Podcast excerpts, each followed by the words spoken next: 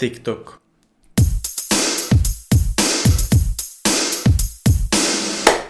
Nože, když se nad tím zamyslíme, tak on svým způsobem byl K-pop vždycky takhle pro TikTok, TikTok, nebo jak se říká TikTok přátelský a přijatelný skrz to, že to hodně zakládá právě na různých choreografických prvcích, který, ať už to je lepší nebo horší tanečník, tak nějak zvládne zopakovat každý, nebo aspoň ten nějaký základ.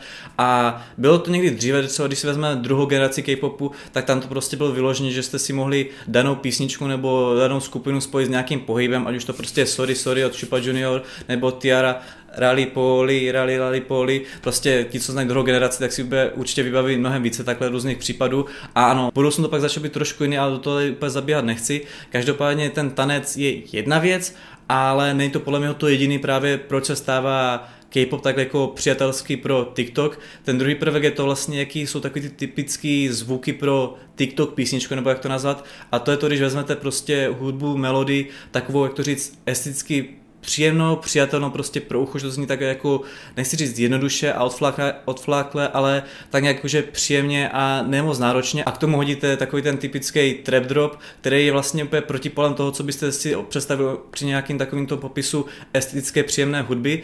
A tyhle ty dva protipoly, když spojíte, tak vám to tak nějak hodí dohromady prostě takovou tu typickou TikTok písničku.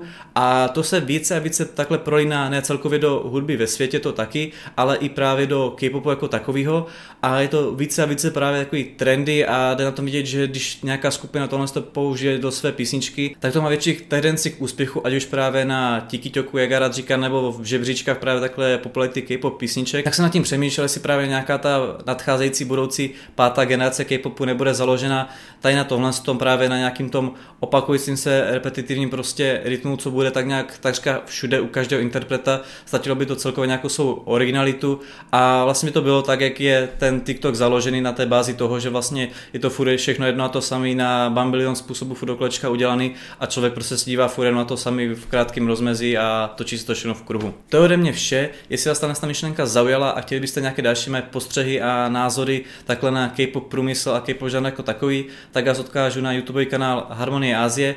To je ode mě vše. Já se s vámi loučím a čau.